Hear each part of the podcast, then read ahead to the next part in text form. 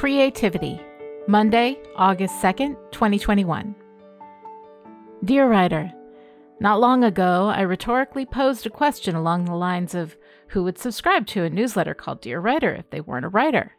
And based on the feedback, it would appear eh, quite a few of you. And here's the thing I think it's because we're talking about writing specifically, but also creativity in general. Dear Writer is about writing, but also about how we maintain a creative life. So, this week, we're going to talk about creativity in general. We're going to talk about how we create, what we create, but most importantly, why we create. It's a fascinating topic, especially when you think about how much of your everyday life is spent among created things and how important those created things are not just to your daily activity. It's a fascinating topic, especially when you think about how much of your everyday life is spent among created things and how important those created things are not just to our daily activity, but to our souls. Everything, L.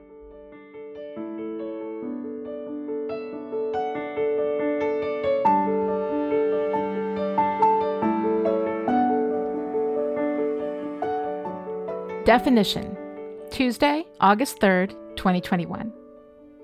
Dear writer, as we're talking about creativity this week, let's take a moment to define what we mean when we say creative. As my podcasting co host and best friend, Dr. Kelly Jones, would say, define your goddamn terms. Merriam Webster defines creative as marked by the ability or power to create, given to creating. Way to use a word in its own definition, MW, but it's a starting place. So for us, Let's define creative as the ability to bring something new into existence. That means if you take raw ingredients and make a meal, you're being creative. If you make a spreadsheet and organize your budget, you are being creative. If you take a messy room and clean it, you've created order from chaos. Boom, baby. I often hear people say they're not creative, and they really believe it. They think that the only things that count are stories or paintings or music, and that if you don't engage in that kind of creativity, it somehow doesn't count. It counts. Today, I want you to think about what you create, all the things you create. If you're a writer, the writing counts, but if you're a house cleaner, so does order and sparkle. If you cook, you create. Do you garden? Guess what? List all the ways you create, and I'll meet you back here tomorrow. Everything, L.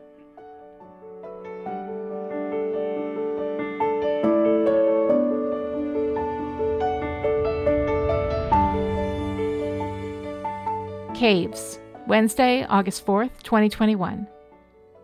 Dear writer, yesterday I had you list all the ways you create. I bet you didn't even get all of the ways, but your list is a start. Now I want you to think about how you feel when you create something. Not in the act of creation, that's usually some measure of drudgery, but after it's done. How does it feel to have created? Kind of great, right?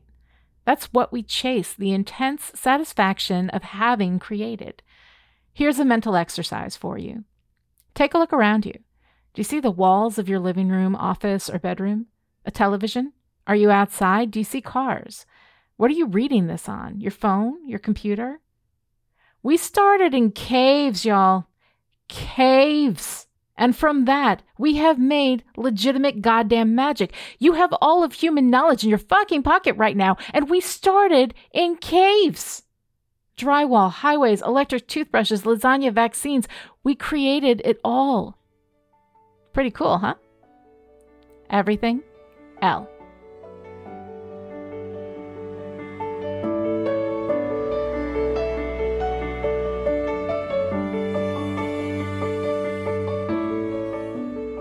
Why? Thursday, August 5th, 2021. Dear writer, We've been thinking this week about our creativity, not just as writers, but as beings who are part of a species that creates things. We've talked about all the ways in which we create. So here's the real nugget why? There are answers like human progress, and we made houses to endure the elements better, and we made machines to help us do more in less time, and blah, blah, blah, blah, sure. That explains the creations that do things, that serve a functional purpose, and that's all very cool. But why do we garden when there are plenty of vegetables and flowers at the store? Food is, at the level of human need, about nutrition. Why do we work so hard to make it delicious or beautiful? Why do we decorate our houses, our offices, ourselves? There's basic needs, but then there's art. And I would argue that everything we create, even the practical stuff that fulfills basic human needs, is art. Art is the why, because art creates meaning, and meaning is the most essential, basic human need. More on that tomorrow. Everything, Elle.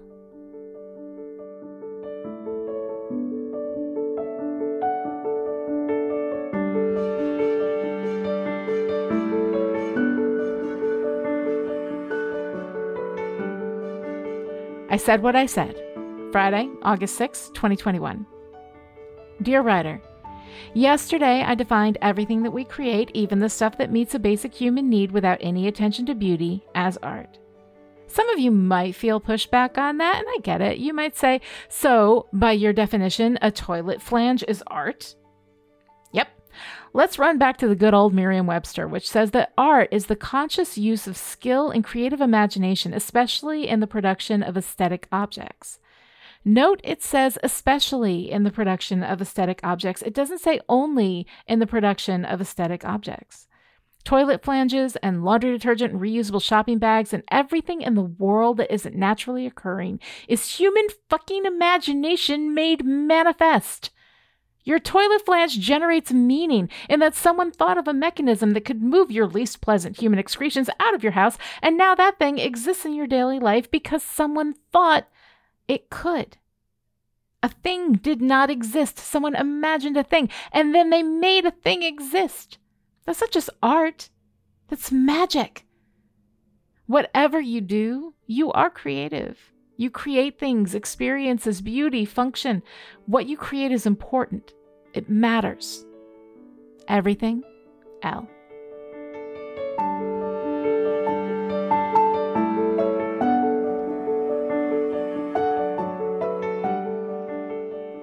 Baby, how are you doing?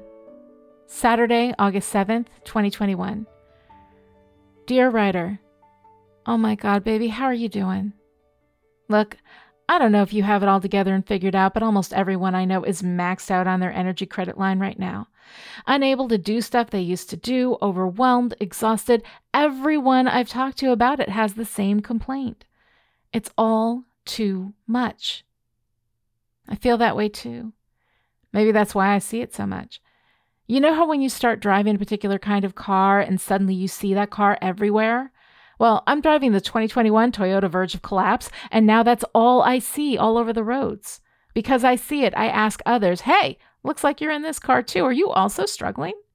And the answer, usually accompanied by a look of extreme relief as they admit it out loud, is an emphatic yes, often followed by tears. We've talked about creativity this week, and it's been really fun. I always have a moment of wonder and awe when I think about the fact that everything in this world that isn't naturally occurring is human imagination made manifest. I think it's incredible. And yet, with my ability to imagine creative ways to fix what's broken around my house, or construct a sock I'm knitting, or deal with that story problem I've been having, I cannot imagine, no matter how hard I try, having the space in my life to accommodate my overwhelm. How can I imagine and thus create that space? And I'm not just talking about time. I have time during the week, but I'm too tired and overwhelmed to do anything with it other than stare at a screen and vibrate with tension. It's not about time, it's about energy. Everything I need to do takes more energy than it used to emotional, mental, psychological energy. Everything requires more of it than before. Maybe it's age, maybe it's living through an apocalypse, maybe it's Maybelline, but I need to apply my creativity this week to my life. I need to punch a hole in a wall somewhere and create space. But first, I need to imagine that space as even possible, and then somehow figure out a way to make it manifest. Oh, were you hoping for answers at the end of this? Then I have seriously oversold my ability to figure shit out. I have no idea. Ideas and suggestions are welcome. In the meantime, baby, how are you doing? Everything? Elle.